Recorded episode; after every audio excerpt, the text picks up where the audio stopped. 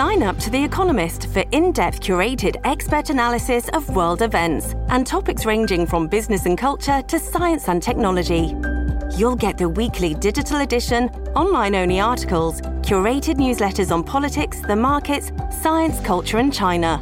and full access to The Economist Podcast Plus. The Economist is independent journalism for independent thinking. Go to economist.com and get your first month free.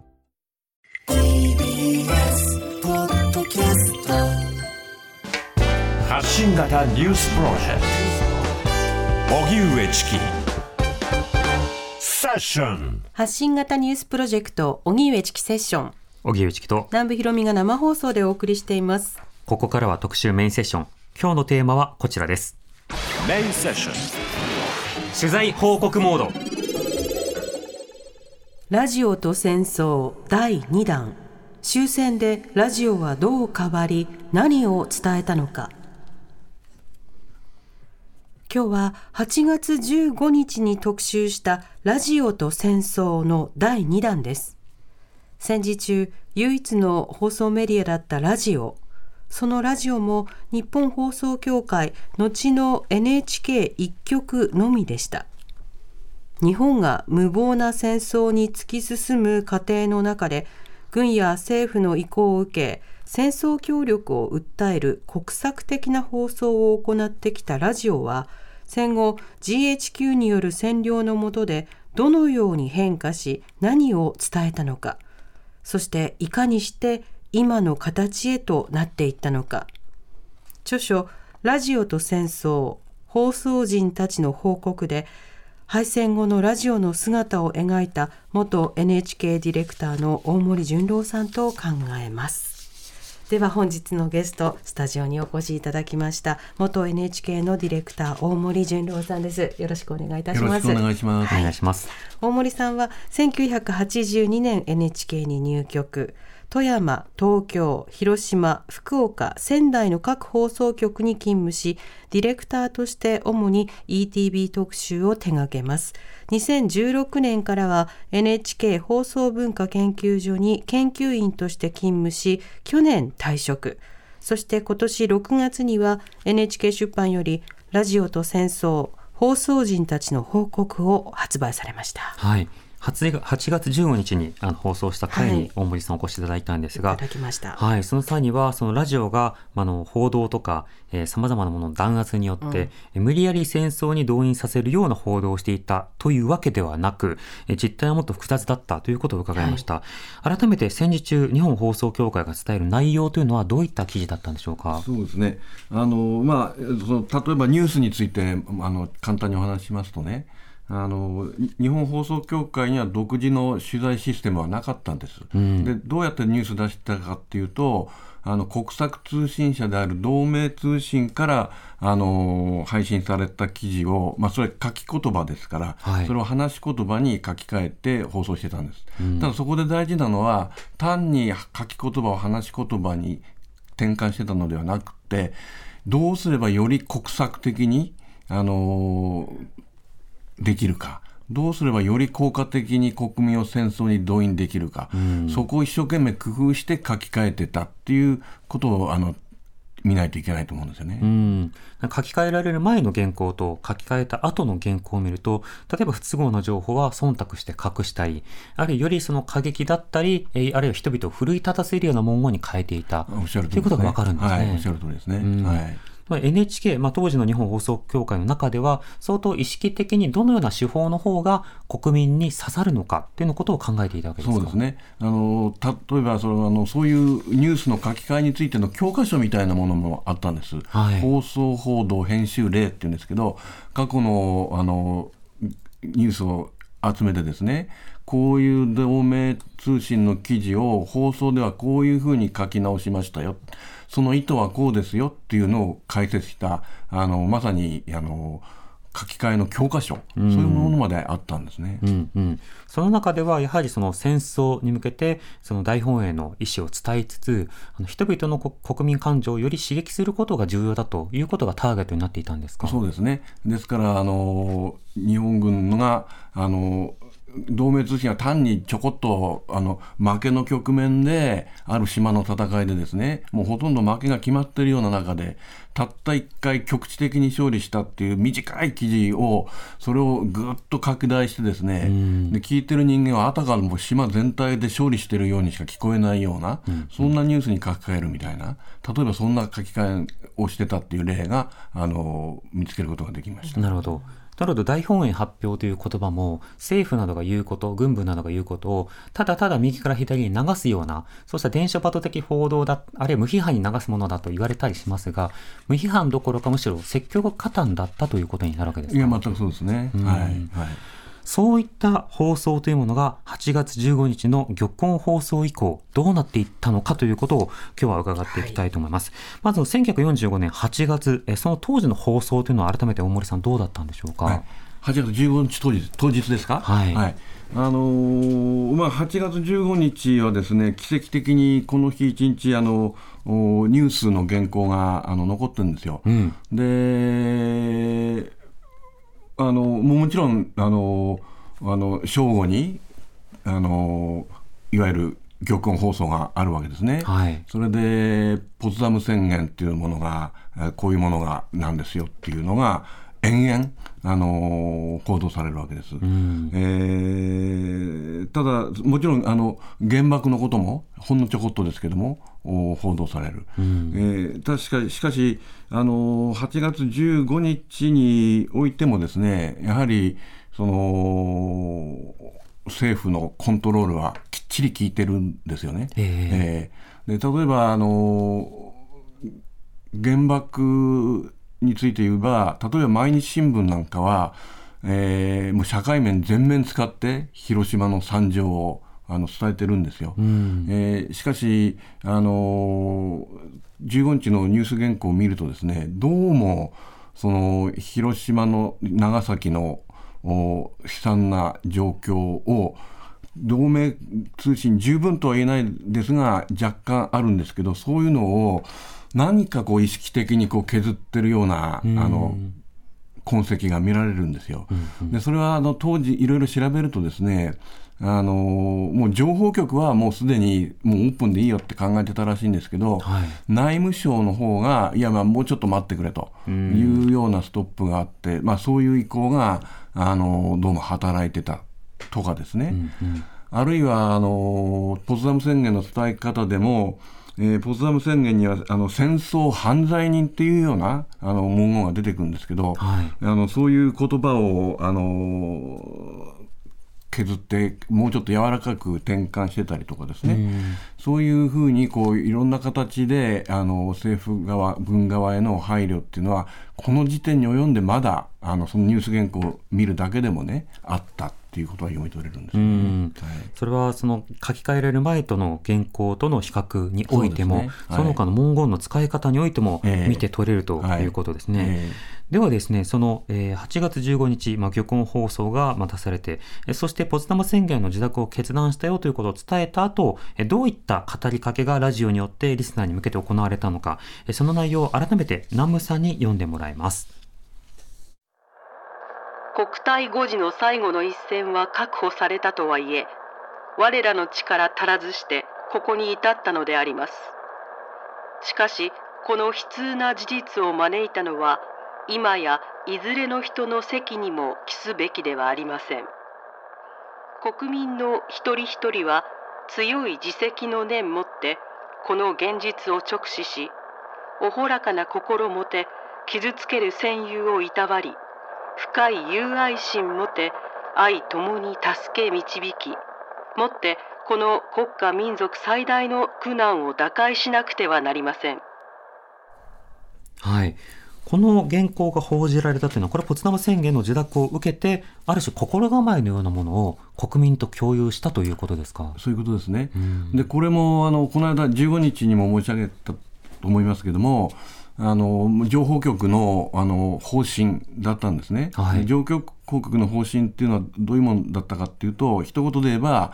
あのこのこのこれはもう国民全部がの責任なんだと、うん、国民全部があの悪かったんだと。だから戦争が負けたんだ。そういうふうに国民を指導しましょうねっていうあのお通達があの出てたんですね、あのこれはだからまさにそれにのっとった形の放送だったわけです。はい。局音放送とセットになることによって、まあ、国体誤字、要は天皇は守れたよと。はい。だけど、勝たせられなかったのは我々の全員のせいで、はい。ええ。だから誰かを責めるということはあってはならず、助け合いましょうとはい。いうことになるそうですね。ね。政府も攻めちゃいけない、軍も攻めちゃいけない、あひいて言えばあのメディアもですね、えー攻めちゃいけない。みんな自分たちの我慢や努力が足りなかったから負けたんだ。天皇に謝りましょう。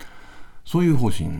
だったんですね。情報局は当時の政府のあの局ですけれども、はいええそうしたものを国民に伝えるということがもうターゲットというか目標にされてたんですか？そういうことですよね。はい。えーなるほどそういったような発言なども含めて、その戦後のまあ賠償が不十分であるとか、受任論、耐え忍ぶべきだという議論などにもつながっている一つの源流も見て取れると思います。当時のその日本放送協会の中での、この8月15日以降のまあ変化などについて、当事者の方で覚えていらっしゃる方というのはいらっしゃったんですか、はい、あのー本当残り少なかったですけど、まあ、何人かねあのお話聞くことができました、で、あのー印象深かった人ですね、あのー一人あの報道部で録音番組担当してた飯島洋三さんという方もうお亡くなりになりましたけど、あのーいらっしゃってで、はい。あのーこんなふうに言ってたんですね。そのなんか普通だったんですよ。普通、ええ。で不思議なぐらい、あのー時間がこう普通に過ぎていったんですっていう言い方してびっくりしたんです僕。であのーやっぱり8月15日でビシッとこうあの 実践が引かれて世の中ひっくり返って、えーあの放送局の中もそうだったんだろうってばっかり思ってたんですが、いや普通だったですよ。不思議なくらい普通だったですよ言うんですね。でええその意味はあのやっぱりねその放送の内容は変わったにしろ要するに政府の方針をそのままあのラジオを通して国民に伝えるっていう、そのこと自体は一つも変わってないわけですからこの時点で。あ政府のものをええ国民に伝えるっていう、はいええあくまで政府主導で、はいそれを忖度するんだと。はい。それはもう全く変わってないわけですから、あのそれはまあ飯島さんおっしゃるようにあの普通だったんだっていう言葉の意味はあのそういうことだったんだろうと思いますね。仕事は続くし、はい。仕事の手続きも変わらないし、はい。ただあの当時日本放送協会はいろんなその資料などを焼却したりはしたわけですか？あそうですね、だから、あのーまあ、うち幸い町にあったんですけどね、そのもう配線が消した段階で、えー局内の文書とか、ニュース原稿だとか、あるいは録音版だとか、そういう戦時中何、どういう放送してたのかっていうのが明らかになるようなあの資料をボンボン申したっていうことが、あのいろんな方の証言で確認できるんですよね。なるほど、はい。一方でそうした資料などを燃やして、まあ、緊急対応していたような人たちもいれば、まあ、変わらず放送を今までのような仕方で、え負けましたけれども皆さんのせいですと、誰も責めるべきではありません、はい。さてというような格好でニュースを伝え続ける、はい。原稿を書き続ける方もいたんですね。ことですね、えーだから中身は変わってもその政府の方針を伝えるっていうその根幹自体は何も変わらないっていうことですよね。うんそれが実質上、あの、調印式も終えて、うん。放送というのは、その後どうなっていくんでしょうか ?GHQ が来てからどう変わったんでしょうか、で、あのーだんだんだんだんですね、あのー当初はそのもももともと、えー戦時中のラジオをこう直接的に統括してた情報局っていう組織がありましたよね。ん。でその情報局はあの配線を境にすぐなくなったわけじゃないんです。はい。で GHQ はその情報局を解体して NHK をコントロールしようと当初はしてたんです。うんただそれがあのうまくいかないかったんですね。はいええであの検閲もですね、まあ、GH 今度だから情報局がやってた検閲を今度 GHQ がしあのその検閲の主導権を握る,、まあ、握るわけですね当然ね。あのだそれもだからそ当初は情報局が仲立ちになってたんですけど情報局がこれはいいだろうと思ってたものも GHQ はこれはダメ。逆に情報局がこれはいかんよなと思ったものを GHQ はこれはいいじゃないっていうようなことがたびたび起こって、ええ。もうあい情報局が間に立つ意味がもうなくなってきちゃったんですね。ええ。それでだんだんこの、えー直接もう GHQ が、えー NHK をお監督指導するということですね。で一言で言えばそこでもうあのアメリカのラジオになったわけです言ってみれば。おーええだから GHQ が企画して、あの GHQ が指導して GHQ が検閲する、うんあのそういう放送になったわけですね。うんだからその先日の放送はこの間ちょっと申し上げたようにあの政府これを干渉すっていうあの、えーっと法律はい。無線電信法って法律であったわけですけど、まあ、こここの段階からはこう、まあ、言ってみれば GHQ これを干渉すっていうですね。そういう放送局にこう様変わりしたっていうことですよね。なるほど、はい。戦中はそれはその国威発揚やあの戦意をええ。どんどん刺激するようなものだったわけですけれども、GHQ が企画して指導した放送のまあ基準や方向というのはどういったものだったんでしょうか？これだからあの大きくてあの2面あるんですよね。はい、で一つの面はもちろんその民主化。それ非軍事化ですね、でこれはもうあの本当に大きな影響で、えーここれこれこの一点についてはもうあの放送の中身はその時点でガラッとあの転換したっていうことが言えると思うんです。はい、ただもう一つの側面はその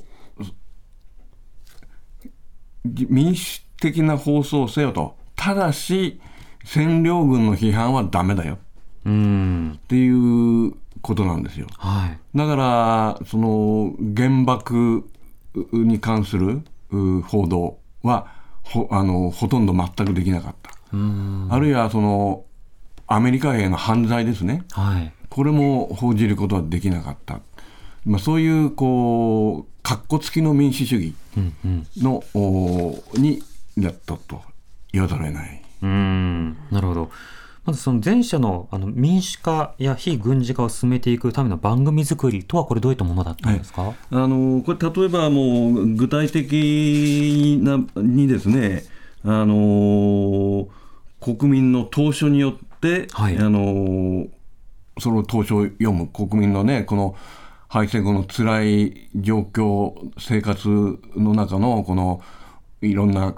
叫びみたいなもの、おとかですねお手紙を読むコーナーそうです、そうです。ね。はい。あるいはその街頭録音、いわゆる街録、街録ってよく言うんですけど、ええその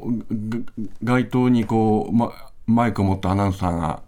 立ってですね、そこにこう群衆がこう集まってくるわけです。んそれであのそれぞれその日その日のテーマを設けて、そのテーマに沿ってあの誰でも自由に発言する、そういう番組。あるいは婦人の時間っていうとかですね。ええ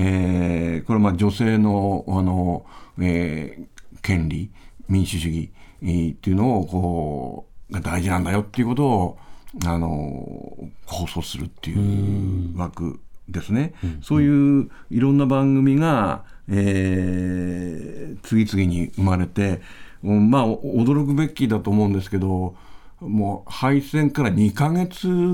経った45年の10月ぐらいには、はい。もうそういう放送のラインナップが完成してるんですよね。あー。えしかもお手紙も来るし、はい。街頭録音にも人が集まるし、ええ。あの本の中でも当時の資料とともに書かれてましたけど、はいええ。日本人は消極的だからマイク向けても喋らないんじゃないかとはいはい。思ったら、ええ。もう人だかりになって、そうですね。我よ我よとはいはい。話したいことはいっぱいあるんだっていうモードだったらしそいうですすね。。ええ。それだけじゃなくて、例え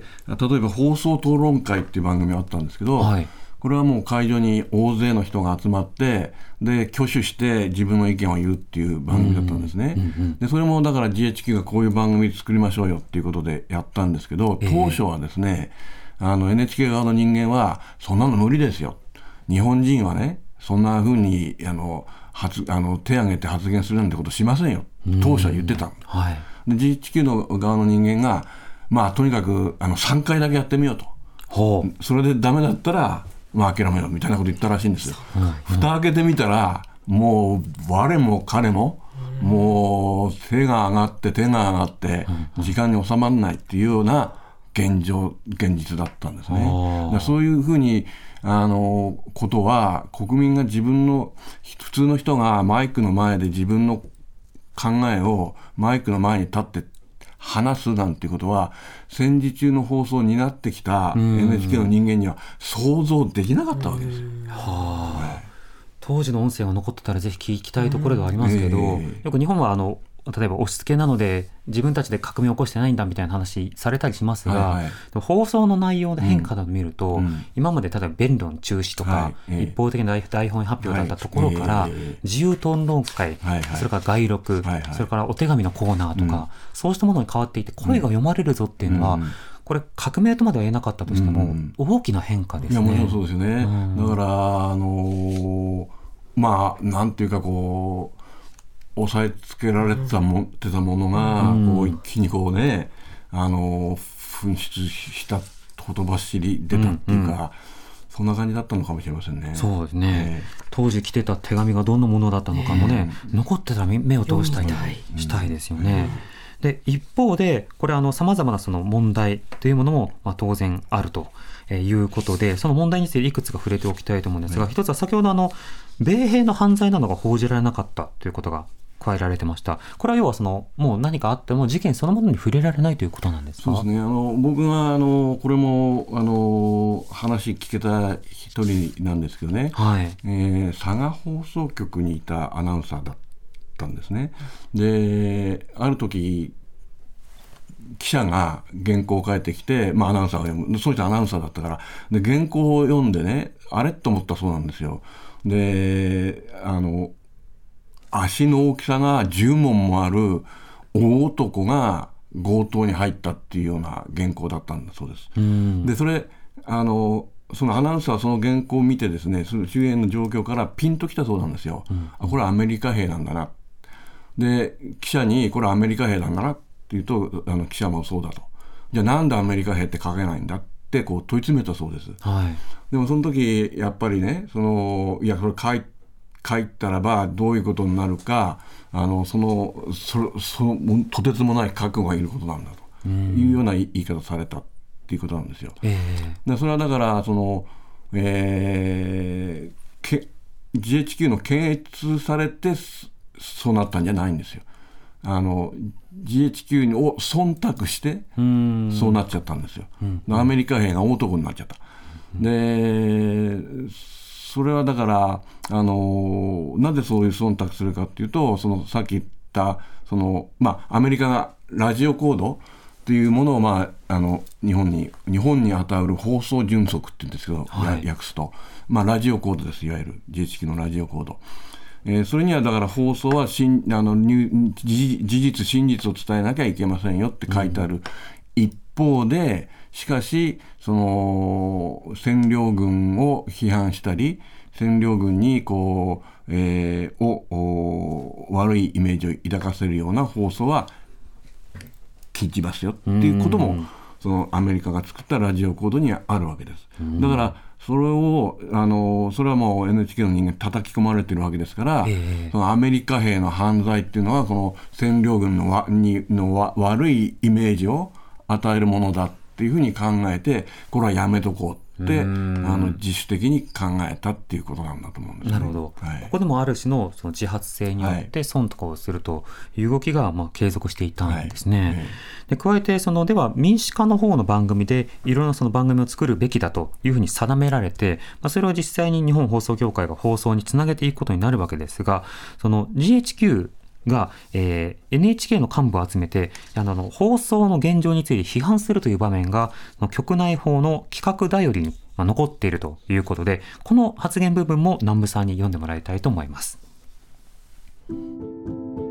自分はアドバイスする立場にあり実際の放送は諸君が当たっているのであるが放送局では米側のアイデアあるいは指示を待って仕事をしているがごとく見受けられる。自分の見るところでは日本のラジオ当事者は国民が何を求めているかを探り出す努力をしていない。これまでと同様単に国民に与える上から大衆に放送を聞かせてやるという態度を脱していない。日本のラジオは政府の独占から完全に切り離された。切り離されなければならぬ。ラジオ独自の進展を妨害する者は徹底的に駆除する考えである。はい。まあ要は、指示待ちで自分たちで全然考えてないじゃないかというふうに叱咤している場面ですか？うん。うん、そうですね、これだから、この GHQ のね、あのおあるタイタイだったかな、はい。があの放送現場でこういう発言してるんですね。だからそのやっぱりその放送の内容はガラッと変わったわけですけどね、うん。もう本当にこう骨の髄まで染み込んでしまった、はい。そのまさにこの上から大衆に放送を聞かせてやる。ええでとかその、えー政府の言うことを聞くっていうのは、まあ、イコールこれが、まあ、今度は GHQ の言うことを聞くっていうことに,、まあ、になるなるわけですけどもそういうなんか内容は変わったけどその骨の髄まで染み込んでしまったそういう体質は何も変わってないんじゃないかと。でそれこう表面的に放送の内容変わっただけじゃダメだよって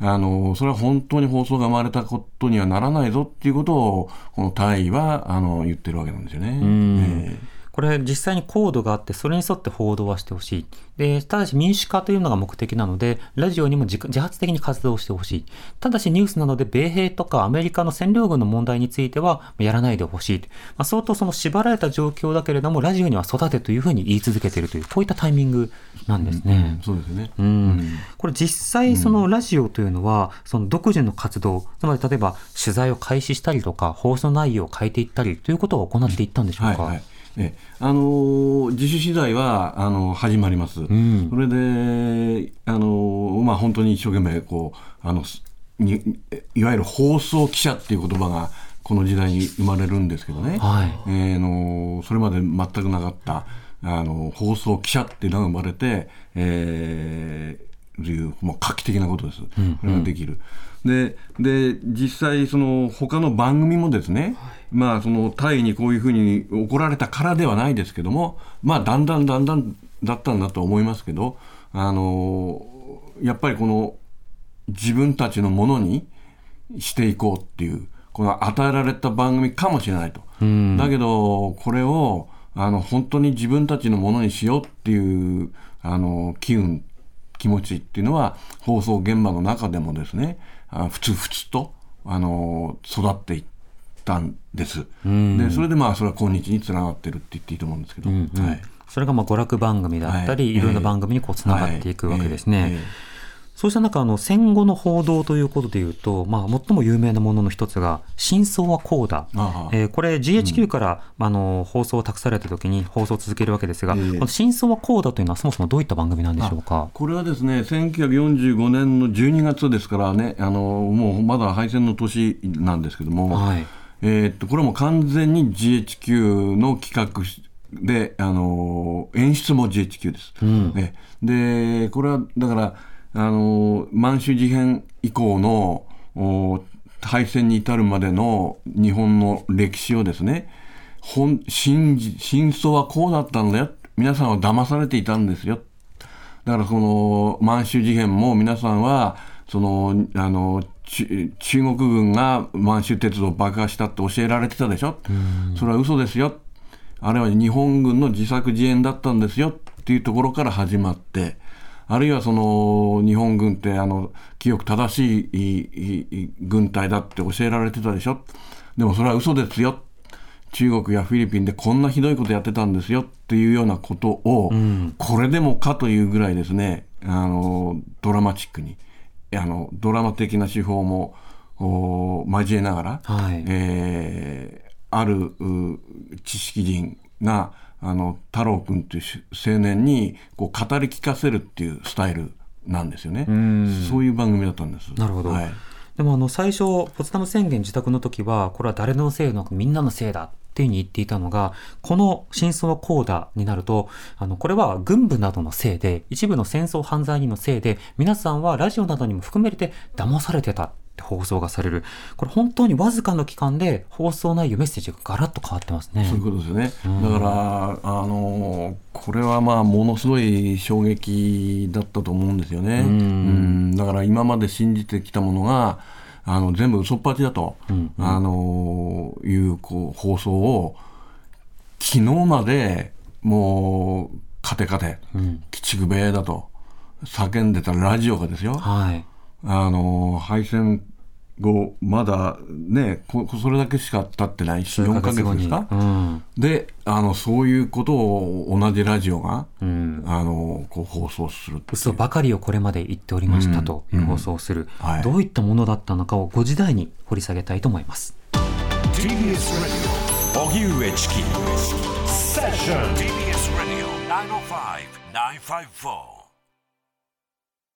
荻上チキセッション今日の特集メインセッションはラジオと戦争第2弾。終戦でラジオはどう変わり何を伝えたのか、えーゲストは引き続き元 NHK ディレクター大森純郎さんスタジオにお迎えしています。よろしくお願いいたします。お願いします。さて、情報局から GHQ に、えー権力が移り、日本放送協会を牽引するのは GHQ に変わってきました。そして GHQ が、まあ、企画し立案し、実際にこのような放送をしろということで検閲もして作られたのが1200えー1945年12月から放送されました。つまり8月からもう4ヶ月で放送された真相はこうだなんですね。この番組はこのような始まり方でスタートをします。ナムさん朗読をお願いします。我々日本人は今日すでに戦争犯罪とはどんなものか分かりましたね？A 軍閥の顔ぶれや戦争犯罪人の名前は分かった。誰なんですか？誰ですか？それは誰ですか？東条と山下と山本です。そうか。その他誰かいます？まあまあ待ってください。ただいま申し上げましょう。これから30分ほどのうちに戦争犯罪人を究明していきましょう。はい。こう知識人が、こう、太郎くんと呼ばれる、太郎さんと呼ばれる青年に、えー真相を語るという過去で進んでいくんですね。はい。ええ。そこで強調された真相というのはどういったものなんですか、はい。あのそれあの、まあ、先ほども言いましたようにねその、まあ、日本軍が正義の戦争っていうのはそもそも嘘っぱちでしたよ。侵略戦争だったんですよそのためにはそのもうそもそも満州事変からもうあの自作自演でああいうこと形でねせ戦争に引きずり込んでいったんですようん。っていうようなあのことですね。でもう現そのアアジアの国々でいかにこうあのひどいことをやったか南京事件とか、えーフィリピン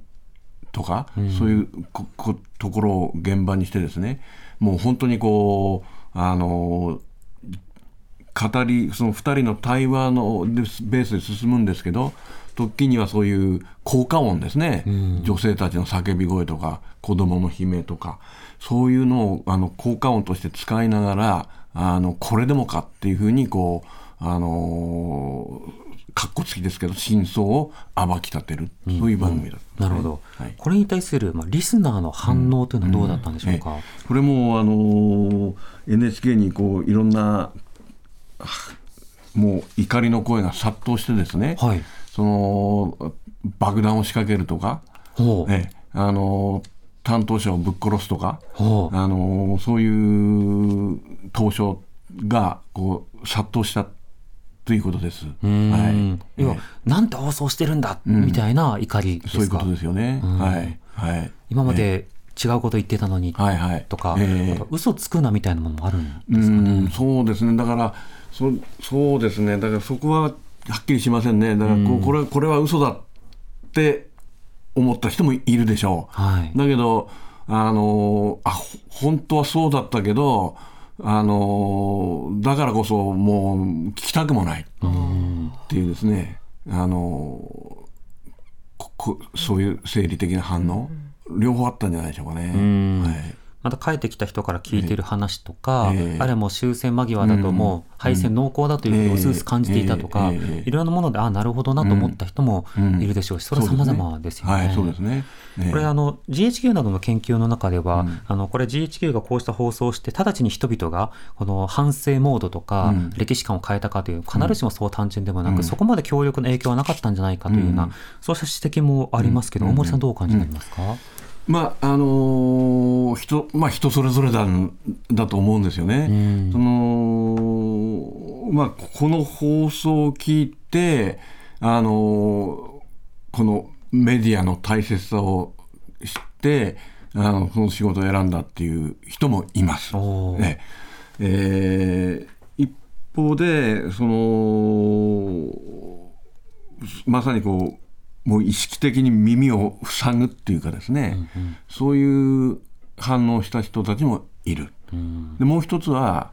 そのその内容以前にこのラジオがその手のひらを返したようにこう放送するっていうその不信感、そのラジオそのものに対する不信感。もうまずそれが前面にこう、あのー立ち上がってきてしまう。そういう聞かれ方もしてたっていうさまざまな複雑な反響を引き起こした番組だと思うんですよね。うんなるほど。こうした、まあ、GHQ 監視の下でいろいろな番組が作られていき、またいろいろな報道というものが進んでいくことになります。その中で放送内容だけでなくて変化の一つとしては、女性がアナウンサーとしてはい仕事をするようになったわけですか？はいはいえええそうですね。だから、あのー婦人の時間とかですね、はい。えーまああのー典型的なんですけどもあのこれはあのー、えー、と当時婦人の時間担当したあのアナウンサー、えー、とすみません。ちょっと今あんまり名前ちょっと瞬間的に出てこないんですけど、えーその人にインタビューしたんですね。であのー印象的だったのはあの婦人の時間って10月に始まってるんですよ。1945 45年の、だからもう敗戦わずか2か月後ですね。はいそれでもう、あのーその女性の権利、ああるいはその、いかにこうひひどい封建社会のひどい状況だったかっていうようなことを、まあこうほ放送ししていくわけですよ。それで、あのでも私はインタビューしてる時にあのだけどこうまだ2ヶ月ですからそのなんか抵抗感みたいなのはなかったでしょうかってお聞きしたんですね。んそうした時のこ答えが忘れられないんですけどあのなくはなかったと。だけどその男たちとはちょっと違ったのねって言うんですね。でつまりその敗戦をまたいでもその NHK の中のその女性の、えーアナウンサーであっても他のどんな職種であっても、えーもうただの女の子に過ぎなかったって言い方してました。それで、えーすこうあるう男性アナウンサーにですねもう君たちやめろと言われたこともあるんです。つまりその男性アナウンサーがみんなこう戦地からえー戦場にひあの引き上げてきますよね。うんでそれで、あのーその補充のためにお前たちいるんだから、